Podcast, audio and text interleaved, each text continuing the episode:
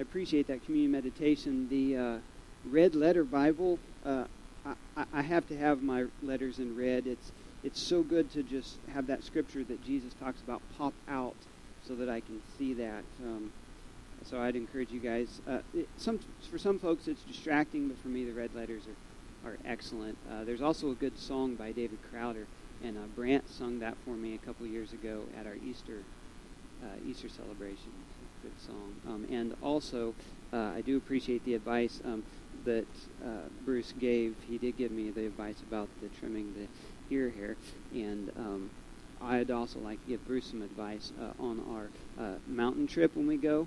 Uh, we won't have electricity for your hair dryer, but there is the exhaust of Kevin's uh, vehicle, so you can hold your head in front of that exhaust and probably dry your hair. Uh, I think that would probably be appropriate. So, by way of announcements, real quick, I will be gone at Peak next week. Your uh, man Ben Prasco will be presenting the sermon next week, so uh, come and enjoy that. Be praying for the nine kids and Jessica and I that will be going there. We'll be leaving it um, early on Saturday morning. And uh, don't forget that there is a, a meal right after church today. So let's pray and get started. Uh, Father God, we thank you for this time that you've allowed us to be here studying your word. Lord, we ask that you would impress it upon us in such a way that we would be able to leave here and to share it with others. Lord, move us now. Holy Spirit, work among us to see the liveliness of your words. It's in Jesus' name that we pray. Amen. We are in Acts chapter 16 today. So follow along if you would like. Acts chapter 16. We've been following Paul and Barnabas, and now Paul and Silas on their missionary journeys. Paul and Silas are together. If you remember last week, Paul and Barnabas had us separated. Uh, Barnabas took uh, John Mark, and Paul had chose Silas. And so Paul and Silas are setting out. They are leaving on their second missionary journey. Um, the first place they go to is a place called Derbe. And there is a young fella named Timothy. We know this fella. There is a, a book of the Bible, two of them, that Paul writes to Timothy.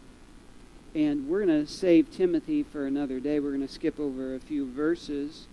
And we're going to start in verse 6. So I want you to listen along as we go along this journey. There's a lot of it here, so I'm going to skim through the first part of it. Um, Paul and Silas they started to go to a place uh, uh, near in, in Asia. Paul and Silas headed to Asia, but the Spirit of Jesus, it says, stopped them. And then they diverted and they went to a, a, some other regions, some other areas. But then they uh, tried again to go near uh, Asia, and the Holy Spirit uh, prevented them from going there to preach the gospel. Now, this uh, seemingly is, is interesting. Why would Jesus prevent them or not want them from preaching in Asia at this point? Why would that be the case? Well, see, I don't think it's has mu- having much to do with where Jesus doesn't want them to preach has more to do with where he does want them to preach. And so he, uh, he tells them not to go there. And this is cleared up for Paul and Silas in a vision that Paul has that night. In verse 9, Paul had a vision of a man from Macedonia in northern Greece. He was standing there pleading with them, Come over to Macedonia and help us. Verse 10 So we decided to leave for Macedonia at once, having concluded that God was calling us to preach the good news there. Then, since the vision showed them where to go. The man was saying, Come at once. They, they uh, got onto a boat and, and they went to that place on the Sabbath. We went a little way outside of the city to a riverbank where we thought people would be meeting for prayer, and we sat down to speak with some of the women who had gathered there. They went to the river. They went to the river because God had a specific plan for them to go there. Listen, when God calls you to do something, there is a specific reason why he called you there to do it. So, God's first specific reason for calling Paul and Silas to Macedonia is Lydia. Verse 14. One of them was Lydia from Thyatira, a merchant of expensive purple cloth who worshipped God. As she listened to us, the Lord opened her heart and she accepted what Paul was saying.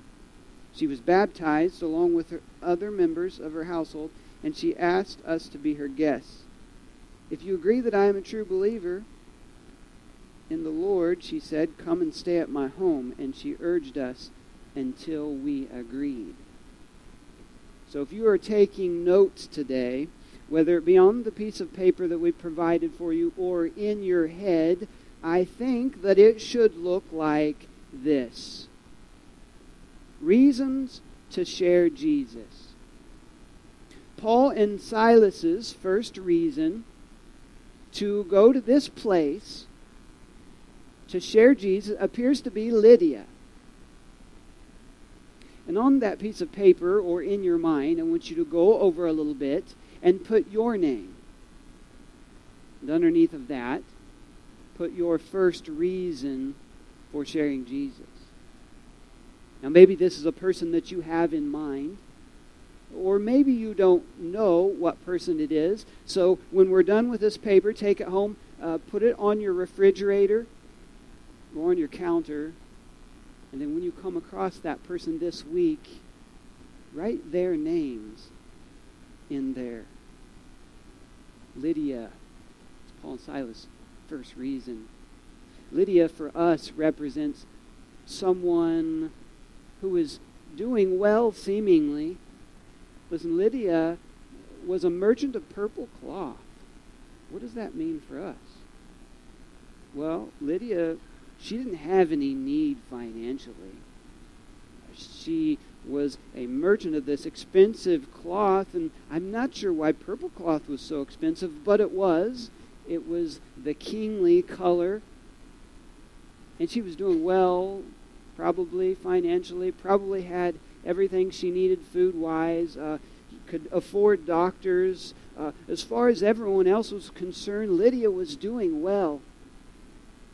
This first person, under your name as your reason, uh, this person maybe they're seemingly doing well, well off. They have no need for your help financially, for your help physically but they do need Jesus. Reason number one.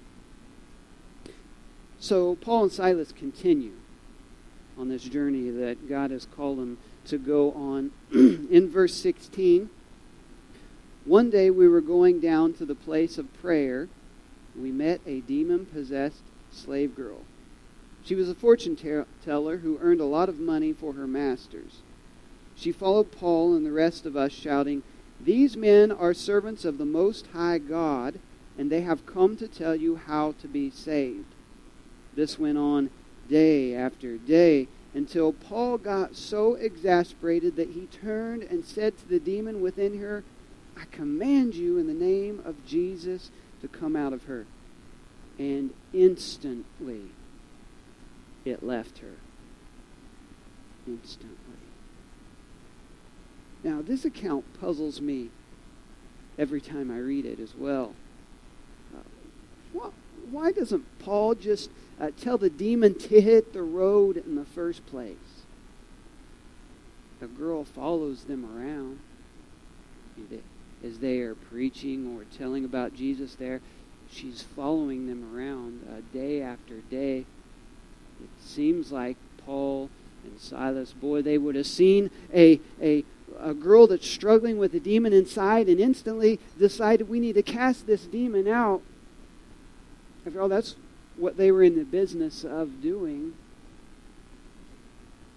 We learn that this scripture says one day as we were going down to the place of prayer. And I think this is a key to understanding this text. We. Who, who is we? Well, it's likely that we is the author of this book. Acts was presumably written by Luke, same Luke that wrote the uh, Gospel according to Luke, and Luke appears to be with them at this point. He is writing in first person narrative. And so when you are recording events and probably recording them later on, the way you write your words down don't always line up chronologically like we read them. So it doesn't say that first thing we noticed was that this girl was demon possessed. It just says, we met a demon possessed slave girl. He's adding a detail in, in here for us to read, but it doesn't say chronologically. I suspect maybe it happened happened something like this. Uh, Paul and Silas uh, were preaching the good word, and when you when you have a message planned out, and when you're teaching something, it often goes in steps. You teach them this, and then you go through this, and because of this, uh, this reason, and this is how you go through it. And so they get there, and this slave girl instantly somehow knows uh, who they are, and maybe they were excited because maybe they thought, oh, perhaps, perhaps she she knows about us because uh, the Holy Spirit has revealed it to her or something. And then she kept following them and kept saying, "Hey, these people, they're they're uh, they're going to tell you about salvation." And she kept saying it and kept saying it. And as they were traveling through this region, that folks didn't know about Jesus, uh, drawing attention everywhere they went. They were having to explain this message just all the time because people were like, "What?" And God had specific places for them to go, like down to the river to reach Lydia. Specific places where lots of folks could could learn.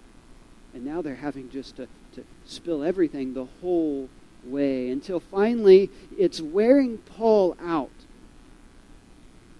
And he's not able to strategically get to the places he needs to get to preach the word the way that God has given it to him. And he is annoyed. And so he turns to her. Finally, he commands the demon to get out in Jesus' name. He doesn't tell us about this slave girl's faith afterwards. He doesn't tell us about what she believed. But one thing is for sure when Paul told the demon to get out, instantly, in Jesus' name, the demon left. The demon is gone, and although the slave girl's owners, they are not happy about this, she is free from a demon, and that is a good thing. Reason number two Paul and Silas to share Jesus is the slave girl. On your side of the list, folks, you're going to think of a person or come across a person this week that is struggling spiritually. Maybe they're not uh, they're not uh, possessed by evil or a demon, but maybe they're oppressed by evil. Maybe they're struggling spiritually with understanding of how the world works, of, of who God is, of who the devil is, and they're tormented by that. This is a person that needs your spiritual guidance, your faith to rub off on them. A second reason. Now, on to reason number three. Acts chapter 16, verse 19. The slave girls' masters, their hopes of wealth were now shattered. So they grabbed Paul and Silas and they dragged them before the authorities at the marketplace. The whole city was in an uproar because of the Jews. They shouted to the city officials, They're teaching customs that are illegal for us Romans to practice. And then a mob formed against Paul and Silas, and the city officials ordered them stripped and beaten with wooden, wooden rods. So they were severely beaten. They were thrown into prison, and the jailer was ordered to make sure they didn't escape. So the jailer put on them, put, or put them in the inner dungeon and clamped their feet in stocks. I mean, Paul and Silas here, they took the income away from away from some fellas that were earning it off of the, uh, the taking advantage of a girl, and now they have not only uh, written Paul and Silas a ticket, no, they've put them in jail and that's not enough.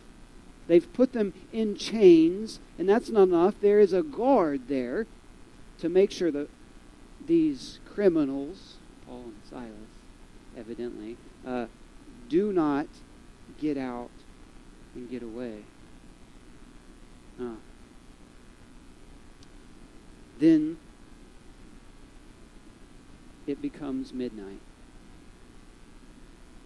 Paul and and Silas, uh, remember, they've been beaten severely. And they're in chains. Around midnight, verse 25 says.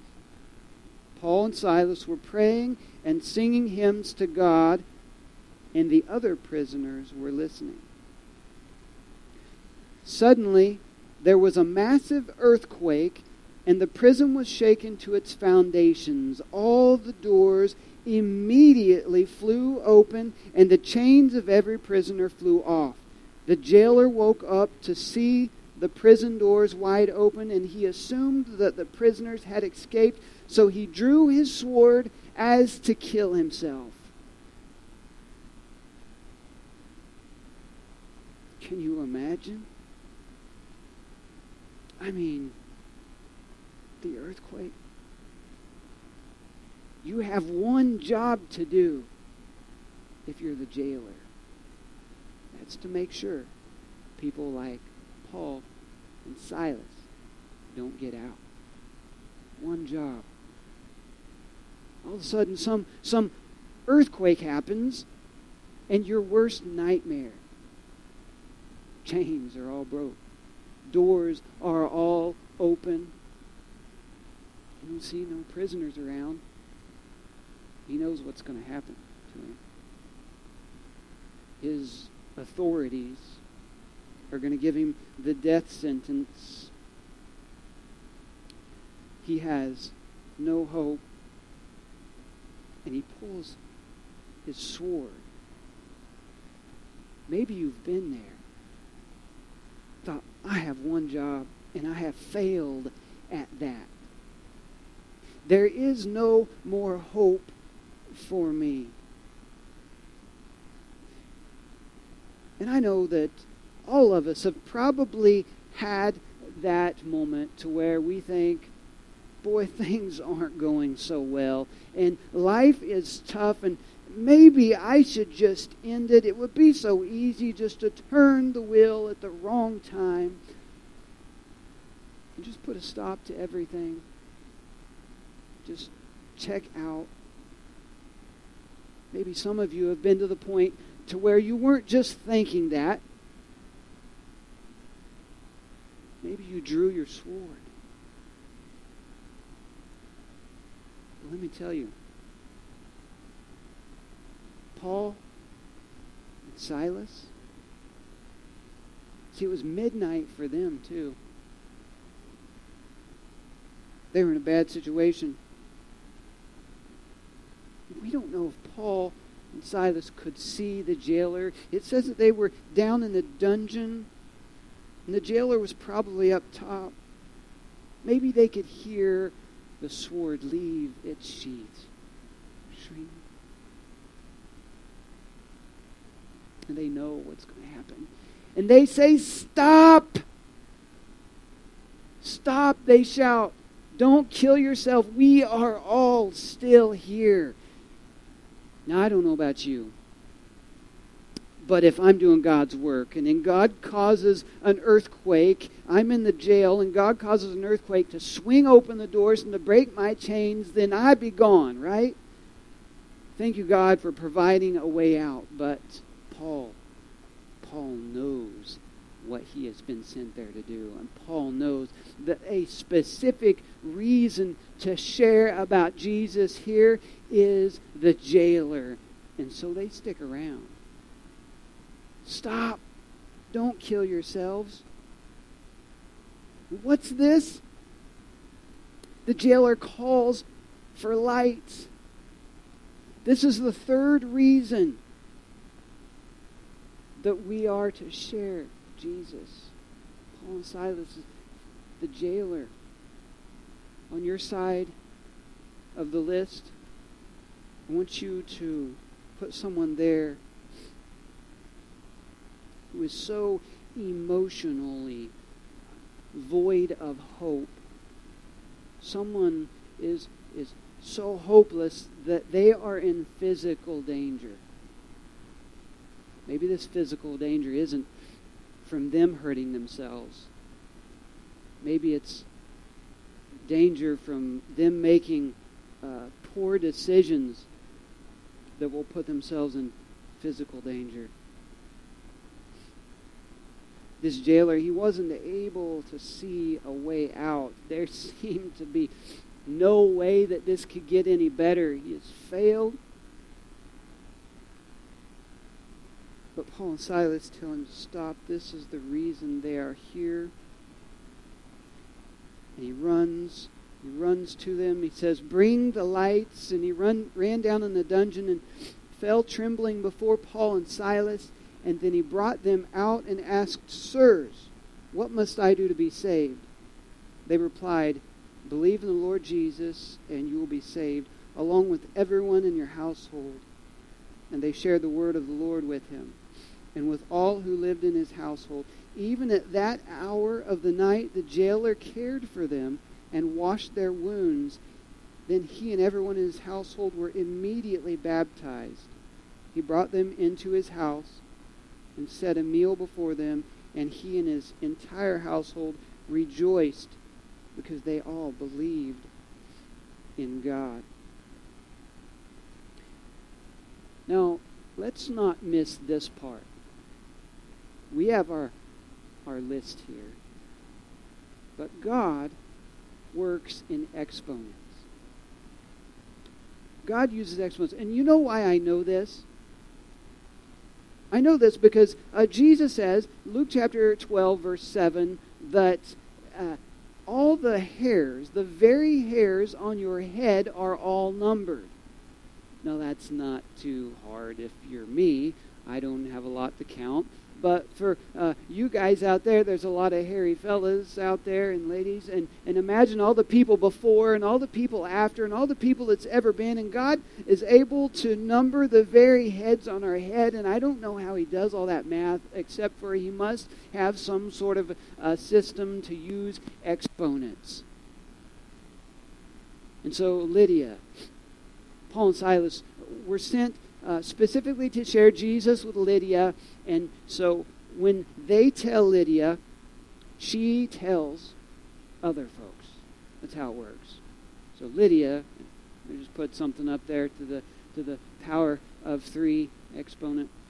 You say, preacher, how, how's that work? Uh, Lydia is just one person. So 1 times 1 times 1. You know, those of you who are in the math, you're thinking about this. Uh, if you don't care about math, you're, you're believing what I have to say. So 1 times 1 times 1 person equals what? One, one person, right? Except now, Lydia knows uh, Jesus. And so when you put your faith in Christ, you're not alone anymore. You are not a team of one because you've got the Father, the Son, and the Holy Spirit. And when they're working with you, that makes four. And if you times four times four times four, it equals something like 64, right? So I don't know if Lydia had 64 people in her family, but it says her household believed and was saved. They were baptized, immersed into Jesus. Exponentially, it, grew. And Lydia was probably uh, a member of uh, other merchants who dealt with more expensive things. And so, in that uh, class, in that region, the word of Jesus probably spread super exponentially. And in the slave girl, think about the slave girl. Maybe she didn't have uh, a family there to be baptized all at once. And, and, but if she did put her faith in Jesus at this point, which she was relieved of a demon, I can't imagine how you wouldn't give your life to Jesus at that point. But there's a lot of folks watching her situation. A lot of folks were not happy about it. It was drawing attention because Paul and Silas were thrown into jail. It was a big court case, probably. A lot of folks watching. Exponentially, the word of Jesus is getting out. And then the jailer. The jailer, his whole household was saved, much like Lydia's. The jailer, we can maybe the jailer. They're they're a loud family. You know those guys that are always talking and and they make you nervous sometimes when you get around them because they're just talking loudly and telling everybody about everything. And maybe the jailer's family is like that, and so exponentially, those people on your side of the list. Imagine who they could share Jesus with if they put their faith in Jesus. It starts with you. Let them be your reason. When you share Jesus, God will multiply your efforts. Now, in this account, this account of Paul and Silas uh, and the jailer, we get a bonus. It tells us the best way to share Jesus. If you remember the, what I just read, uh, what happened at midnight? And before we answer that, what happens at your midnight? Some of you are thinking, that's not exactly what I'm talking about. Uh, I'm talking about when things seem to be as bad as they can get. Like things are bad, they're not going well. Maybe this is when your kid has made every bad decision in the book.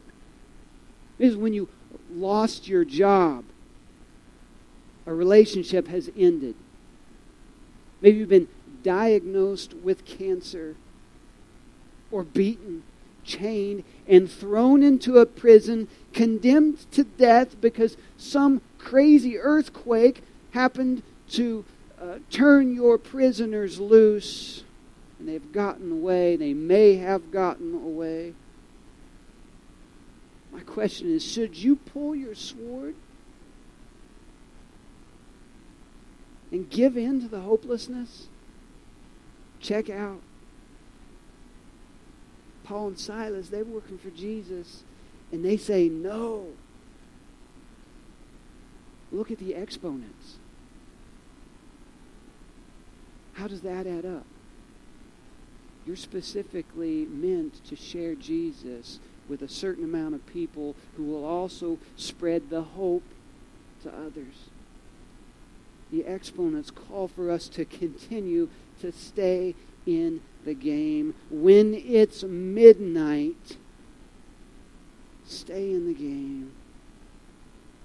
It was bad. But around midnight, Paul and Silas were praying and they were singing hymns to God, and the other prisoners were there listening. It was bad, and they kept faith. God would save them from death, but even if He didn't, it didn't matter because they knew where they were going. At midnight, when things are the hardest, we are not alone. This is the best time to share Jesus. And at midnight, praying and singing praise to God, worshiping Him is the best way to share Jesus. Notice some of the some of the descriptive words here that we see in our text. As we're reading through, uh, God called Paul and Silas specifically to, uh, to meet up with Lydia. The scripture says, So we decided to leave to go to Macedonia at once at once they decided to go see Lydia. And then a little later on, uh, Lydia was baptized. And then they came across the slave girl.